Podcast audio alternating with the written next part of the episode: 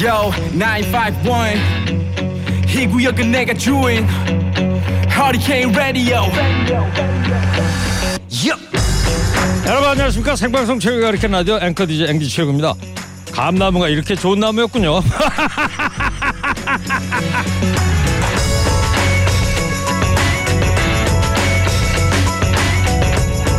풍성한 가을을 상징하는 감나무 예로부터 오덕을 지녔다고 해서 칭송을 받았습니다 잎이 넓어 글씨 공부를 돕고 목재가 단단해서 화살촉을 만드는 덕. 겉과 속이 한결같이 붉어서 표리부동하지 않는 덕. 치아가 없는 노인도 즐겨 먹는 과일이니까 효의 덕에다가 서리를 이기는 나무라고 그래서 절개의 덕. 마지막까지 겨울철 까치의 밥이 되어주니 마음씨도 갸륵한 사랑의 덕까지. 흔하디흔한 감나무가 좀 다르게도 보이죠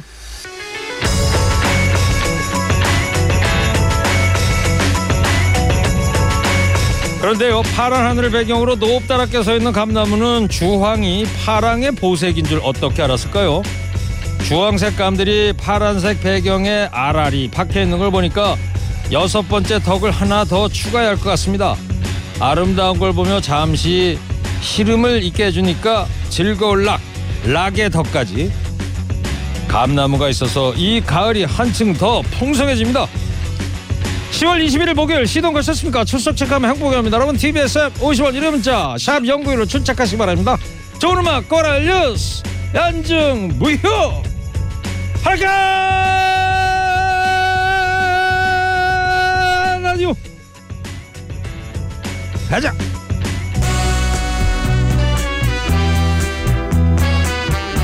사과 건달 김경래 PD의 첫 곡입니다. 윤수일 사랑만은 않겠어요.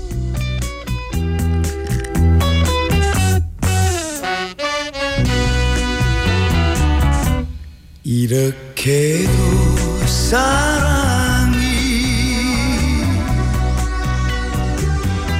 괴로울 줄 알았다면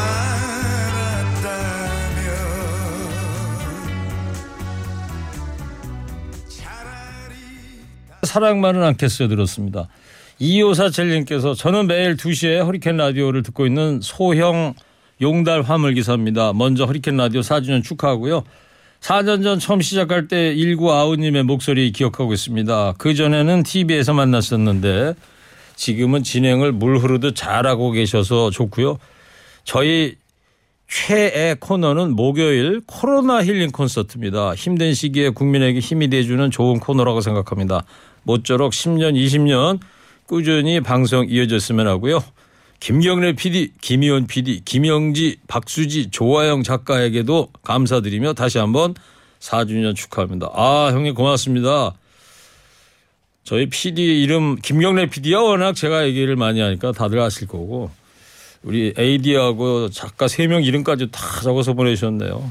근데 정말로 4년 전 시작할 때보다 물 흐르듯 합니까? 아직도 저 김경래 PD 저 아저씨한테 혼나면서 살아요. 예.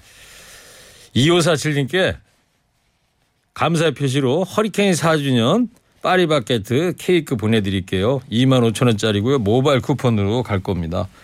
자 그리고 오늘 와보니까 말이죠. 한 청취자께서 4주년 선물을 이렇게 보내주셨어요.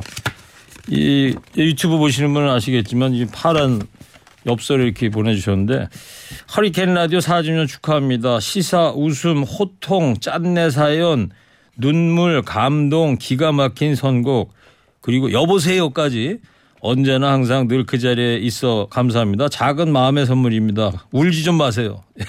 굳세게 변화하는 그날까지 함께 걸어가요.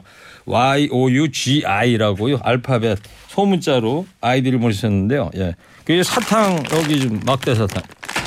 저기 또 난방도 하나 보내시고 예, 양말도 한 두 켤레 좀 보내주셨습니다. 잘 읽겠습니다. 작가들하고 같이 잘 쓰도록 하고요. 예. 서울 시내 교통상 알아보도록 하겠습니다. 강소라 리포터 전해주세요. 네, 시각 서울 시내 정체보다는 작업 구간에 주의하셔야겠습니다. 먼저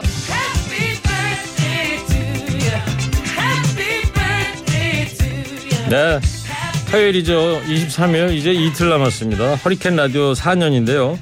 그래서 준비한 특집 코너 허리케인과 나에서 사연을 계속 받고 있습니다. 아까도 한번 소개는 해드렸습니다만 0655님의 사연인데요. 일구형 4년 동안 진행하느라 고생했습니다. 1년 전에 코로나로 인해 장사가 안 돼서 차 안에서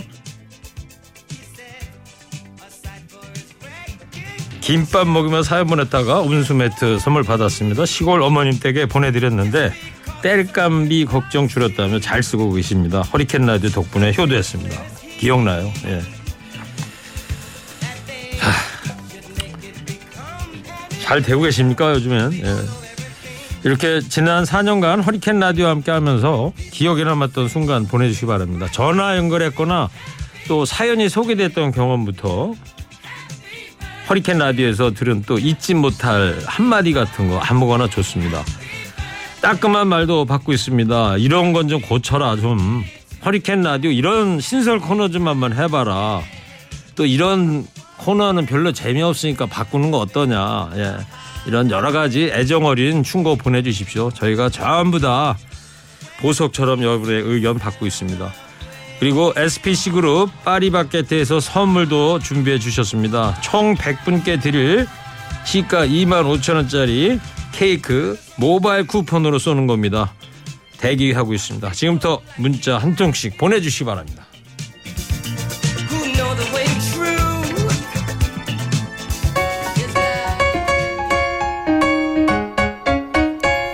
일구가 왔어요. 이 원래 노래죠. 삼치와 이길이 아니요?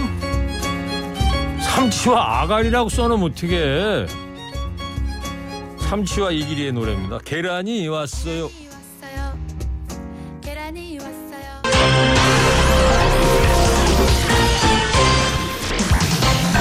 먹고 살기 힘들어도 지나치면 안 되는 세상 소식 전해드립니다. 허리케인 데스크. 첫 번째 소식입니다. 고승범 금융위원장의 가계부채 추가 대책에서 전세 대출을 차주 단위 즉 돈 빌리는 사람 단위의 총부채 원리금 상환 비율 즉 DSR 규제에 포함시키지 않을 것이라고 밝혔습니다. 차주 단위 DSR 규제는 차주의 상환 능력에 맞춰 대출 한도를 제한하는 것으로 규제 시 서민 실수요층의 추가 대출이 막힐 수 있다는 우려가 커지자 금융당국이 한발 물러선 것으로 보입니다. 고 위원장은 이번 추가 대책의 차주 단위 DSR 규제의 단계적 적용 시기를 앞당기는 방안과 금융사가 자체적으로 가계 대출 관리를 강화하는 방안 등을 담을 것이라고 밝혔습니다. 천장부지로 올라가는 전셋값에 발만 동동 그러던 서민은 일단 한숨은 좀 돌리게 됐는데요. 한편으로는 갭 투자에 악용되어 전세 대출을 잡지 않고서는 집값을 잡을 수 없다는 우려도 나오고 있습니다. 이러지도 못하고 저러지도 못하고 출구 없는 부동산 대책 참 어렵습니다.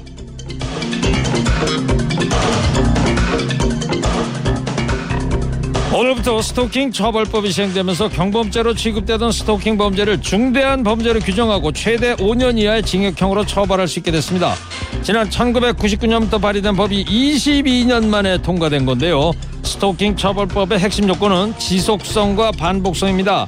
상대 의사에 반해서 접근하거나 진로를 막아서는 행위, 주거지 부근에서 기다리거나 지켜보는 행위 등을 지속적으로 또는 반복하면 스토킹 범죄로 간주해서 3년 이하 징역 또는 3천만 원 이하 벌금에 처하게 됩니다. 또 흉기 소지 시엔 처벌 수위가 5년 이하 징역 또는 5천만 원 이하 벌금에 처합니다. 그러나 스토킹 처벌법은 말 그대로 처벌법이다 보니 일각에서는 처벌에만 초점을 맞추고 피해를 호소하는 사람들의 보호 조치는 미흡하다는 지적 나오고 있습니다. 열번 찍어 안 넘어가는 나무 없다? 오늘부터는요 이렇게 바꿔야 할 것 같습니다. 에먼 나무 열 번 찍다가는 바로 감옥 간다. 다음 소식입니다. 정부가 공항 내 보안 및 출국 심사 자동화를 위한 인공지능 시스템을 개발하는 과정에서 내 외국인 얼굴 사진 등 1억 7천만여 건의 데이터를 민간 업체로 넘긴 것으로 확인됐습니다. 인공지능 식별 추적 시스템 구축 사업을 위한 건데요. 안면 정보만으로 출입국 심사를 진행해 시간을 단축하고 공항 내 위험 인물도 자동으로 식별 추적해 테러 등 범죄를 예방하겠다는 취지의 사업입니다. 정부가 이렇게 개인정보를 민간에 대규모로 넘기는 방식으로 사업을 추진하며 내세운 주된 이유 중에 하나는 비용 절감입니다. 개인정보를 돈 주고 구입하게 하는 업체들의 비용 부담이 크니 공짜 공공 데이터를 줘서 시스템을 개발하게 하자는 논리였습니다. 그러나 인공지능 식별 추적 시스템이 출입국 심사를 용이하게 하고 공항 내 안전을 유지하는 데 도움이 되는 측면이 있겠지만 개인의 민감한 정보를 다루면서도 당사자의 동의와 특별한 근거 규정 없이 추진된 사업이라면 당장 적법성을 재검토해야 한다는 지적이 나오고 있습니다. 안면 이미지 등은 개인정보 중에서도 민감정보입니다. 개인정보보호법에 따르면 민감정보를 제3자에게 제공하거나 처리하기 위해서는 정보 주체에게 별도 동의를 받아야 하는데요. 그 원칙을 다름 아닌 정부가 무시했다. 명백한 정보 인권 침해입니다. 세무조사를 받고 있는 업체 대표와 관할 세무서장이 협의의 명목으로 만나서 샴페인을 만난 마신 사실이 확인이 됐습니다. 지난 5월 18일 종로 세무서 옥상에 마련된 휴게 공간에서 찍힌 영상을 보면 당시 종로 세무서장 김모 씨와 체납 징색과장 나모 씨, 당시 보령제약 안모 대표 등이 모여 있고 테이블엔 샴페인까지 놓여 있습니다. 제보자가 다가가자 종로 세무서 직원이 세정협의회 진행 중이라며 막아섭니다. 세정협의회란 지역 납세자 여론을 수렴하기 위한 목적으로 각 세무서 단위에서 운영 중인 민간협의체로 지난 1971년부터 50년째 세무서와 납세자의 소통 창구 역할을 하고 있습니다. 그런데 알고 보니까 보령제약은 종로세무서가 관리하는 세정협의회 소속 회원 19개 업체에도 포함되어 있지 않았습니다. 게다가 당시 보령제약은 서울지방국세청에서 세무조사를 받고 있던 것으로 확인됐습니다. 보령제약 측은 세무조사와 상관없는 관례적인 만남일 뿐이라고 해명했지만 의문 커지고 있습니다. 관례적인 만남이라고요? 아니 언제부터 어쩌다가 세무공무원들이 기업 대표 만나는 게 관례가 된 겁니까? 세무조사가 진행 중인 상황에서 업체 대표와 관할 세무서장의 만남? 이거 누가 봐도 수상합니다. 마지막 소식입니다. 오늘부터 전국 어린이 보호구역 내 주정차가 전면 금지됩니다. 이를 어기면 일반 도로에 최대 3배의 과태료가 부과됩니다. 오전 8시부터 밤 8시 사이에 적발될 경우 승용차 기준 일반 도로 불법 주정차 과태료의 3배인 12만 원 부과됩니다. 이를 제외한 시간대는 일반 도로와 마찬가지로 과태료가 부과됩니다. 어린이 보호구역은 통상 전국 유치원, 초등학교 정문의 반경 300m 이내 도로에 설정되어 있습니다. 아이를 내려줄 경우에 시도 경찰청장이 별도로 허용한 구역에 한해서만 5분 이내 주정차가 제한적으로 허용이 됩니다. 사실 불법 주정차 차량들 때문에 시야 확보가 안 돼서 갑자기 아이들이 훅 튀어나올까 겁날 때 많았습니다. 좀 불편하더라도 보행자 사고 OECD 최고 수준이라는 오명에서 이제 벗어나 보자고요. 오늘 허리케인 데스크 여기까지 하겠습니다. 깨어있는 시민이 됩시다. 잠시 후 Show Me the 뉴스에서 주요 뉴스도 자세히 살펴보겠습니다.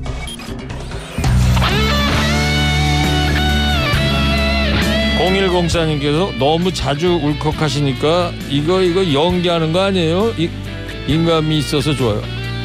아이 제가 배우도 아니고 아까 김밥 얘기했는데 또 기억이 나가지고요 울컥했습니다. 이 땅의 아버지들을 응원하는 노래입니다. 김경래 PD가 발굴한 노래죠. 푸른 날개. 아빠 화이팅, 데디 파이팅. 울지 말아요 동트기 전 새벽이 네, 데디 파이팅 들었습니다. 계란 한 판이 7천 원 된 지 오래입니다. 아까 삼치와 이길이 노래 들으시 그랬군요. 계란 한 판이 그때 아까 가사에 3천 원이었죠. 예. 지금 유튜브는 7,900원까지 갔는데 예, 이런 얘기도 하시고 물가가 참 많이 올랐습니다. 한 청취자 사연인데요. 6년 다니던 직장 코로나 인원 감촉으로 실직이 되고 요즘 오전에는 어린이집에서 조리사로 1시까지 일하고요. 낮에는 3시부터 참치집에서 일합니다. 투잡을 뛰고 계시군요. 안 하던 일을 하려고 하니까 많이 힘드네요. 그래도 일할 수 있다는 것에 감사하면서 유일하게 위안이 되는 건 최일구의 허리케인입니다. 놓친 세상 돌아가는 이야기 들으니까 저에게는 꼭 필요한 소식통입니다. 앞으로 4년이 아니라 쭉 좀 더 해주세요. 큰 힘이 됩니다. 8053님께서 보내주신 사연인데요. 허리케인 4주년 파리바게트 2만 5천 원짜리 케이크 모바일 쿠폰으로 쏴드리도록 하겠습니다. 지금 시각 2시 반입니다. 어제의 뉴스가 오늘의 변화 Show Me the 뉴스 지를 찾아봐 오늘의 뉴스가 내일의 역사 Show Me the 뉴스 고 가라는 뉴스만 골라서 전해드립니다. Show Me the 뉴스, 전해줄 분들입니다. 봉보라 봉봉. 봉봉봉 이분은 지치지 않습니다. 최진봉 성공회 대 교수입니다. 안녕하십니까 반갑습니다. 뚱커벨 인사이드 K 배종찬 소장입니다. 지인 아빠 청취자께서 배종찬 소장님 늦지 않는 모습 너무 보기 좋아요. 네. 9663님 라디오 잘 안 들었는데 요즘은 TBS 라디오를 제일 많이 듣습니다. 와. 특히 허리케인 최일구 방송 4주년 축하하고요. 오래전에 사업 망하고 건강도 많이 안 좋아서 우울증에 어우, 자살 생각까지 지금은 허리케인 라디오 들으면서 하루에 12km 걷기 운동합니다. 몸무게도 많이 줄고 건강도 좋아졌고요. 운동할 때 들으니 더욱 재밌습니다. 특히 최국 화내는 코너 그리고 대권 코너가 제일 재밌습니다. 장수 프로그램 기원합니다. 9663님 감사. 근데 지금 두 분이서 하는 이 Show Me the 뉴스 얘기는 안 하시네. 아, 그러니까 너무 좋기 때문에 너무 좋으면 말 못해요. 두 분 좀 더 분발해 주시고요. 9663님께 예, 하루 12kg씩 건강 참 좋습니다. 케이크 보내드리도록 와. 하겠습니다. 예. 자, 그리고요. 아까도 했는데 이 청취자가 사탕을 보내주셨어. 막 제가 좀 드릴게. 이- 제가 사실 사탕은 있는데 네. 왔다 갔다 들고 다니는 게 귀찮아서 이제 저 선반에다 좀 놓고 편리하게 좀 싸보려고요. 그나저나 그동안 사탕도 안 주시고 무심하더라고요. 자 시작하겠습니다. 너무 지체가 됐어요. 자 최진봉 교수 첫 번째 쇼미더뉴스 뭐죠? 대장동 국감후 남은 과제는입니다. 자 18일, 21일 두 차례 경기도 국감이 다 마무리가 됐는데 어떻게 네. 보세요, 최진봉 교수님? 뭐 일단 이재명 지사가 선방을 했다고 보여지고요. 전체적으로 질문 내용들이 사실은 새로운 내용이라든지 아니면 지금까지 언론에서 보도된 내용 이외에 어, 뭐 이재명 지사에게 피해를 줄 만한 그런 내용들이 별로 없었어요. 그래서 결국 뭐물 국감이 아니었나 이런 얘기도 나오고 그러니까 있고 소위 KO 펀치는 없었던 것 그렇죠. 같다. 어, 결정적 한 방이 없어서 이재명 지사가 소명할 수 있는 기회만 제공해 버렸다 이런 생각이 들고요. 국민의 의원들이 뭐 첫 번째 국감 에서 막 소리 지르고 윽박 지르고 이랬잖아요. 근데 그런 부분들이 사실은 마이너스거든요. 그러니까 논리적으로 어, 국민들이 볼 때 이게 정말 문제가 있다는 부분을 지적해야 하는데 그런 부분이 제대로 안 되면서 결국 국민의힘은 소득 없이 끝난 그리고 이재명 지사에게는 도리어 해명의 기회를 줬던 그런 국감이 아니었나 이런 생각이 듭니다. 네, 저는 오전 국감은 두 번 다 집에서 봤거든요. 예. 요즘 그 IPTV 전체 채널 딱 나오는 그 기능 알죠? 네. 1번부터 쫙 네, 딱 나오잖아요. 네. 그러면 15개 채널이 쫙 전편에 뜨는데 거의 다 그걸 하고 있어요. 국감 그 네. 경기도 국감 그게 다 나오더라고요. 그러니까 합치면은 한 50%는 되겠더라고 시청률이. 시청률이. 네. 네. 그래도 가급적 우리 TBS TV로 보셔야죠. 배 수장님. 네. 이재명 지사와 국민의힘 주장이 평행선을 달리는 의혹이 몇 개 있는데 일단 네. 유동규 전 성남 도시개발공사 본부장과의 관계예요. 첫 번째는 이제 국감에서 나왔던 내용이 유동규 전 본부장과 이재명 지사와의 이제 관계입니다. 그러니까 가깝다, 측근이지 않느냐. 그렇다면 지금 유동규 전 본부장이 구속된 사유 중에 하나가 이제 배임 혐의거든요. 그러니까 측근이라는 것이 이제 입증만 되면 이재명 후보, 이재명 지사가 성남시장 시절에 몰랐을 리가 없다. 유동규랑 그렇게 가까웠다면 배임 혐의가 있다. 이제 이걸 강조하기 위한 것인데 이재명 후보가 이렇게 이야기를 했어요.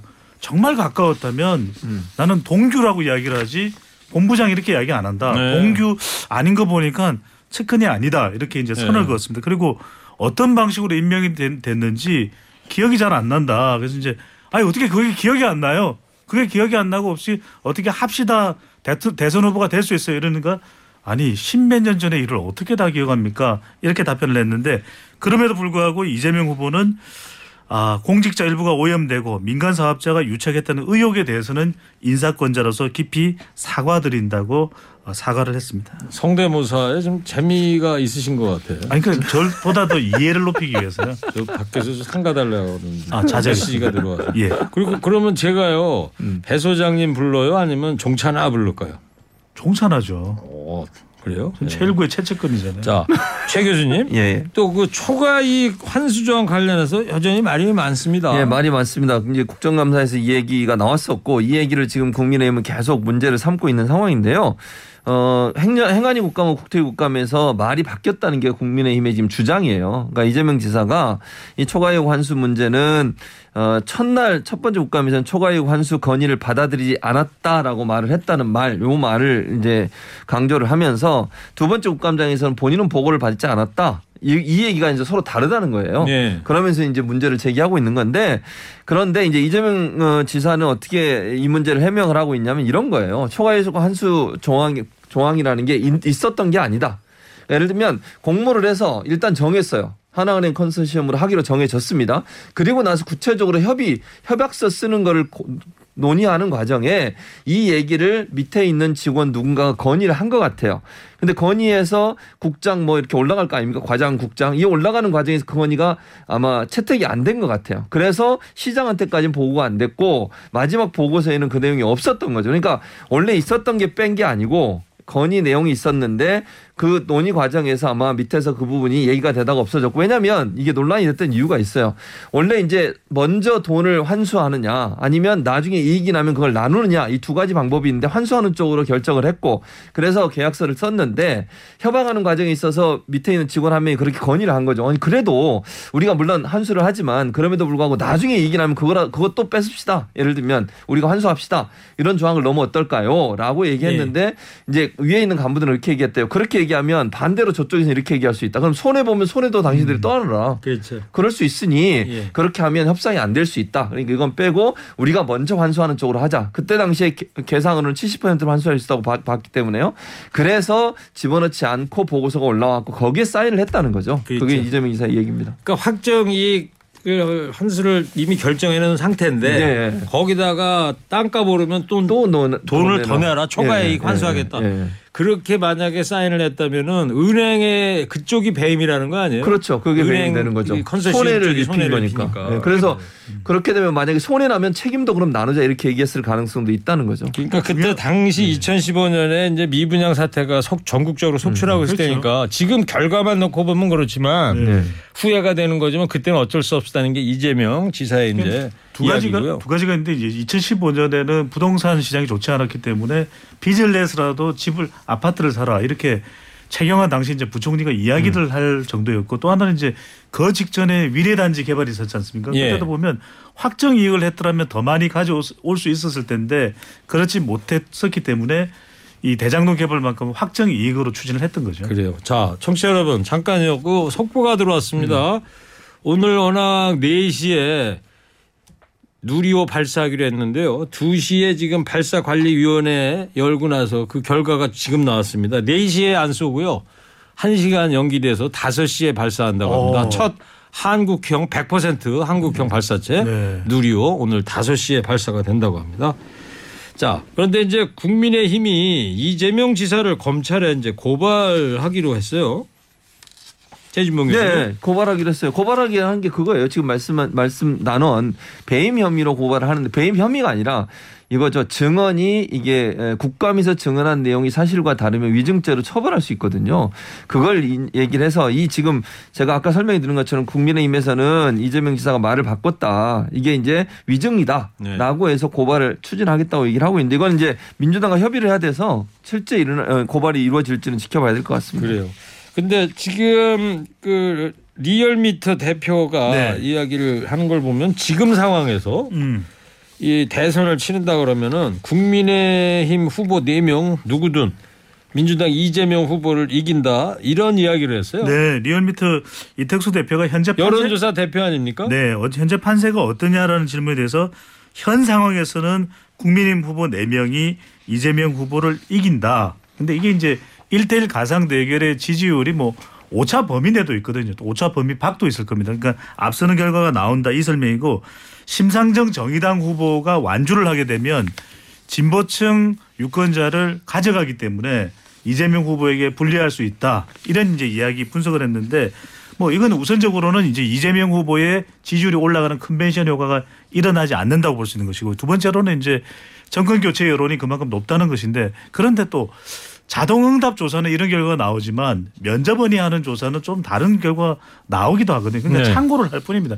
지금 현재. 판세는 투표를 한 사람에 의해서 최종 선거 결과가 나오는 것이기 때문에 각종 발표되는 여론조사 결과는 그 추세 판세를 좀 참고하는데 근거로 삼으면 좋겠는데 그래도 저래도 일단 이재명 후보의 이 컨벤션 효과가 나타나지 않고 있는 여론조사가 지금 분석 결과가 나오고 있는 것만은 분명해 보입니다. 뭐 배종찬 수장님이야 뭐 총선이든 대선이든 지방선거든 수많은 선거 치면서 여론조사 그 추이를 항상 분석해 왔잖아요. 네. 지금 아직도 시간도 꽤 많이 남았고 앞으로도 요동치는 그러니까요. 경우가 많겠죠. 이제 국민의힘 최종 후보가 결정되고 이낙연 후보 지지층들의 앞으로의 변화, 음. 이재명 후보와 결합되는 시점 그리고 문재인 대통령을 만나게 되고 난 이후에 지지층들이 추가로 결집되는 그 반영되는 또 지점까지가 중요해 보입니다. 알겠어요. 9125님께서 일구 오빠한테 제가 진한 부탁이 있는데요. 꽃준영 봉 교수님과 함께 검은 머리가 팥뿌리가 될 때까지 저의 두시를 책임져 주셔야 합니다. 자, 지금도 염색 안 하면 2주만 안 하면 이제 팥뿌리 나오는데. 아, 봉그로 봉 교수님은 염색 안 합니까? 염색합니다 저도. 오. 아. 네. 저만 정전- 괜찮으니까 그럼 정차이는 이미 하예요. 아니 아니 2주 뒤에 그러면 제가 진행을 하면 되나요? 근데 저 배수장 머리는 그 은갈치가 그 꼭도 서 있는 것 같아. 은갈치 반짝반짝거려요. 은갈치 이제 잔디 인형이죠. 네. 알겠습니다. 최 교수는 몇 주에 한 번 하세요? 그러면 염색을. 염색을 저는 한 달에 한 번 정도 합니다. 오 좋네. 예. 어디 이발소에서 하세요? 집에서 네. 하세요? 미용실에서. 미용실. 이발소라뇨. 김경래 PD가 시간 낭비하지 마라. 그런 얘기 안 했어요. 예.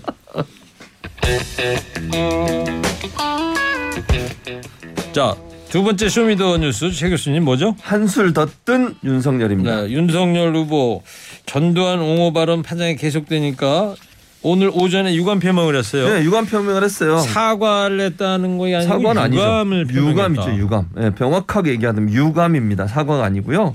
저는 뭐 그 이렇게 얘기하더라고요. 전두환 발언 비판을 겸허히 수용해서 유감을 표- 표명한다. 그러니까 이게 저 일단 두 가지잖아요. 겸허히 수용한다면 본인의 의사는 아니에요. 비판을 수용하고 받아들이긴 하겠는데 나는 아직도 억울하다. 이런 의도라고 저는 봐요. 네. 그리고 미안하다 사과하다 말 없고요. 실제 호남이나 5.18 피해자들 이런 유가족들 이런 분들한테 직접적인 사과는 전혀 없, 없었다고 볼 수 있거든요. 그런 상황이라고 하면 제가 볼때 마지 못했다. 음. 당에서도 사실은 어제까지만 해도 사과 의사가 전혀 없었던 걸로 보여요. 그래요. 오늘 갑자기 이제 사과 유감 표명을 뭐 했는데 어제 이준석 저 대표까지도 좀 네. 나서가지고 예? 하라고 그랬었죠. 해결해야 되는 거 아니냐. 네. 그랬더니 떠밀리듯이 하면 한것 네, 같은데. 그래서 그런 부분이 저는 유감 표명했네 했음에도 불구하고 더 비판이 커질 거라는 생각이 듭니다. 있느냐. 유감이라는 게 상당히 그 정치적 언어예요. 예, 이거는. 외교적 용어잖아요. 우리 네. 한일 간에 그렇죠. 대통령과 그 일본 총리 간에 뭐가 좀 안 좋은 감정이 있으면 유감이다, 유감이다. 이런 얘기 이렇게만 하는 얘기하는 건데. 거죠. 그 예. 유감이라는 게 아니송한 거죠. 그러니까 그렇죠. 사과는 쿨하게 사과라. 이 네. 사과 전문가가 음. 치알디니 박사라고 유명한 분이 계시거든요. 설득의 심리요. 어 아시네요. 예. 네. 그때 군더더기가 있어서는 안 된다는 거죠. 네. 그냥 화끈하게 잘못했습니다. 사과드립니다. 몇. 페이지에 나오죠 그 얘기가? 76페이지인가요? 자 그리고 어제 대구에서 국민의힘 토론회 있었어요. 4인 토론회가 있었는데 이 얘기로 이제 설전이 크게 일어났었는데 유승민 후보 이야기 한번 들어볼게요. 어제 나갔던 겁니다. 를 잘했다고 하더라도 이거는 평가를 할 수가 없는 겁니다. 혹시 윤석열 후보께서 내가 제2의 전두환이 되겠다 이런 생각을 갖고 계십니까? 어떤 정부든 업무 방식이나 정책에 있어서 잘 된 게 있으면은 뽑아서 써야 된다는 차원의 말씀입니다. 네. 자 들으셨는데 배수장 추가 설명을 좀 해주실래요? 그러니까 유승민 후보가 어, 윤석열 후보의 전두환 이 미화 발언에 대해서 제2의 전두환이 되려고 그러냐. 정말 이게 강력한 비판인 거죠. 그러니까 오죽했으면 윤석열 후보가 전두환 씨로부터 배울 점이 있다 이야기했는데 그러면은 김영삼 전 대통령, 김대중 전 대통령, 노무현 전 대통령 다 배울 점들이 있잖아요. 그럼 이전 대통령 다 이야기하든지 유독 전두환 전 대통령을 미화하면서 이게 유감이다라고 표현하면 첫 번째로는 이제 역사적 인식의 파장이 생기는 것이고 네. 여전히 그러면 국민의힘은 이 전통적인 그런 보수의 안 좋은 이 점에서 벗어나지 못하고 있구나 이런 뭐 부정적 비판이 계속 가해질 수밖에 없는 것이고 두 번째로는 정권 교체 여론이 이렇게 되면 또 약화될 수도 있는 것이고 중도층이 이탈되게 되면 유승민 후보뿐만 아니라 홍준표 후보 다른 후보까지도 영향을 미치기 때문에 또 치열한 경론이 벌어진 거죠. 네, 오늘 이준석 국민의힘 대표가 호남을 갔더라고요. 예. 호남 민심 다독이기 정도로 해석이 되는데 당사자의 이 사과가 없고 음. 이런 상황인데 이준석 대표의 호남 행위 좀 효과가 있을까 어떻게 전망하세요? 저는 없을 거라고 봅니다. 기본적으로 호남 주민들이 화가 난 것은 윤석열의 망언이지 이준석이 대신한 사과한다고 문제가 해결되겠습니까? 저는 아니라고 봅니다. 지금 보면요. 윤석열 후보 같은 경우에 여러 가지 실언들 망언들 많이 하지 않습니까? 막뭐 어록이 많은데 그 말을 할 때마다 대변인이 계속 나와서 해명을 하고 있어요. 본인은 사실은 해명하면 또 다른 논란을 또 불러일으켜요. 지금 마찬가지 개념 아닙니까? 이거 어, 5.18 관련해서 특히 이제 전두환 관련해서 전두환 씨 관련해서 망을 해놓고 이거 뭐, 저 부- 본인은 사과도 제대로 안 하고 유감만 표명하고 그리고 나서 이준석 대표가 호남 간다고 해서 호남 국민 호남 주민들이 이걸 받아들이겠습니까? 본인은 사과도 안 하고 유감, 유감 표명하고 있으면서 전두환이 정치를 잘했다고요? 전두환이 정치 잘했습니까? 최일구 앵커님한테 제가 여쭤볼게요. 옛날에 대학교 다닐 때는요 불신 검문 엄청 당했습니다. 그런 얘기 그리고 하루 1박 2일 걸려서 언론 합니다. 통폐합 누가 했습니까? 전두환이 했습니다. 네. 그게 무슨 정치를 잘합니까? 뭐 5.18 빼면 문제 없다고요? 5.18 빼고도요 문제 많습니다. 그 독재 정권 했던 정권을 정치 잘했다고 그때 그런 소리를 하시면 되겠습니까? 네.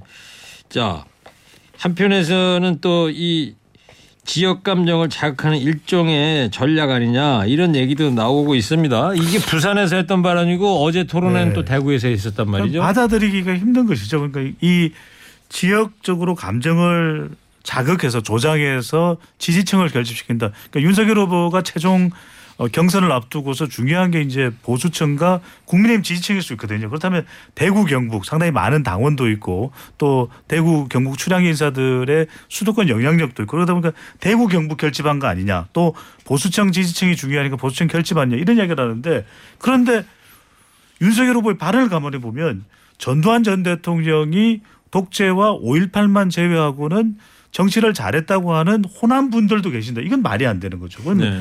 대구 경북 분도 계신다. 이렇게 이야기를 하면 모르겠는데 호남 분들도 계신다. 호남이 누구죠? 그러니까 이게 정말 침소봉대가 되는 겁니다. 몇몇 누가 그런 이야기를 했을지는 몰라도 다수는 여전히 전두환의 아픔으로부터 아직까지 헤어나지 못하고 있는 것이 호남인데 호남의 상처를 건드려서 지역 감정을 조장한다. 해서는 안 되고 절대 있어서도 안 될 일인 거죠. 네, 뭐 윤석열 후보는 경선 국민의힘 경선이 끝나면 광주에 가서 위로하겠다 이런 이야기를 하는데 자기가 잘못한 게 없다고 처음에 그랬으면 광주 가서 위로할 일도 없잖아요. 없죠. 네. 이중적인 태도를 보인다 이런 지적도 있고 자 그리고요 고발 사주 의혹 녹취 공개 내용에 대한 윤석열 후보와 김웅 의원의 추가 해명이 좀 나온 게 있습니까? 있습니다. MBC 비디수첩에서 이제 복원된 포렌식에서 김웅과 조성훈 씨 녹음이 공개가 그대로 됐잖아요. 다 네. 방송이 목소리로 됐는데 들으니까 더 생생하게 들리더라고요. 예. 어쨌든 그런데 김웅 의원이 지금까지 계속 했던 했던 얘기가 뭐냐면 기억이 없다요. 계속 얘기했던 게 기억이 없다. 이거 녹취록 나오고 나서도요. 본인은 그런 얘기 한 기억이 잘 없다. 자기 음성을 듣고서도 네, 그, 그렇게 얘기했거든요. 그런데 해명한 부분이 딱 한 군데 있습니다. 뭐라고 돼 있냐면요. 제가 기억하는 바에 의하면 이 김웅 의원 말입니다. 검찰은 아닌 것 같다. 그 검찰은 아닌 것 같다. 저희가. 저희가 그 말 저희가 준비합니다 고소장은 이해가 있잖아요. 거기에 말하는 저희가 검찰은 아니라는 그러면 기억을 못하면 다 못하든지 하려면 다 하든지 선택적으로 기억합니까? 음. 본인이 기억하고 싶은 것만 기억하는 거예요? 이게 논리적으로 말이 되고 상식적으로 이해가 된다고 생각하십니까? 네. 저는 너무 이해가 안 됩니다. 어떻게 이런 말을 할 수가 있는지 모르겠고요. 윤석열 이름 세 번 거론됐잖아요. 10위권이 차단할, 차단하려고 그랬다는 거예요. 아니, 그러면 아예 윤석열 이름을 넣지를 말든지. 아니, 생각해보세요. 본인이 고발장 그 줘가지고 그거 갖다가 주면 본인이 가면 윤석열이 시켰다는 걸 알 거다 아니 뭐 윤석열이 시켰다고 생각할 거다 이런 생각을 했다는 것은요 상식적으로 사람들이 그렇게 생각할 수 있는 행동이라는 얘기예요 그런 행동을 왜 하는 겁니까 왜 그리고 검찰이 아니라고 지금 얘기하고 계시는데 본인도 검찰에 있었잖아요 그걸 만들어 가지고 외부에서 누군가 모르지만 그 세력이 사람들은 다 검찰이라고 생각합니다만 그거 가져다가 야당이 주고 그걸 고발하라고 여당 국회의원하고 또 뭐 피의 고발이 누굽니까 지금 네. 피해자라고 거기까지 사람이 하시고요. 네. 좀 예, 진정하시고. 사탕을 좀 드릴게요. 이거 좀 빨고 계신 진정제를. 진정제를 드려야 되지 자 않을까요? 마지막 하나만요. 네네. 시간이 이거 얼마 없는데 예. 공수처하고 검찰은 어떻게 한대요? 추가적으로 밝혀진 수사 내용이 있나요? 공수처가 한동훈 검사장과 권, 권순정 대검 대변인을 추가로 이제 입건을 했습니다. 이제 더 수사를 해야 이 고발장 작성과 전달 과정에 관계가 있는지 수사를 하는데 백혜련 더불어민주당 의원 아시죠? 네. 백혜련 더불어민주당 의원이 밝힌 내용에 따르면 지난해 4월 1일부터 이틀간 윤석열 전 총장하고 한 검사장의 전화 통화가 무려 29번이나 있었다고 합니다. 그리고 한동훈, 권순정, 손준성 사이에 네. 카카오톡 대화방에서 대화가 75회나 이루어졌다 그러는데 한동훈 검사장은 이거 다 끼워 맞추기다, 범죄이다, 법적 조치를 취하겠다 이렇게 또 반박하고 있습니다. 알겠어요. 자, 배 소장님도 오늘 청취자가 선물로 보낸 건데 네. 막대 사탕 가시면서 좀 드시고 자, 오늘 Show Me the 뉴스 여기까지 하고요. 자, 누리호가 예정보다 1시간 늦춰진 오후 5시에 발사 예정이 되어 있습니다. 2시 반부터 연료 충전에 들어갔답니다. 30분 전부터. 이게 100% 부품이 이 안에 몇 개 있는지 알아요? 두 분? 37만 개 부품. 와. 이걸 다 우리가 만들었어요. 100%. 그렇죠. 우리 기술로 아, 다 세신 거예요? 셋죠. 예. 자, 지금까지 최진봉 교수 배종찬 소장이었습니다. 고맙습니다. 시험이다. 뉴스. 네, 지금 누리호 발사가 1시간 연기된 게 나로 발사장 그 상공에 바람이 강풍이래요. 그래서 이 노래를 김경래 PD가 틀었나 봐. 이지연입니다. 바람아 멈추어다오. 저는 3부에 뵙겠습니다.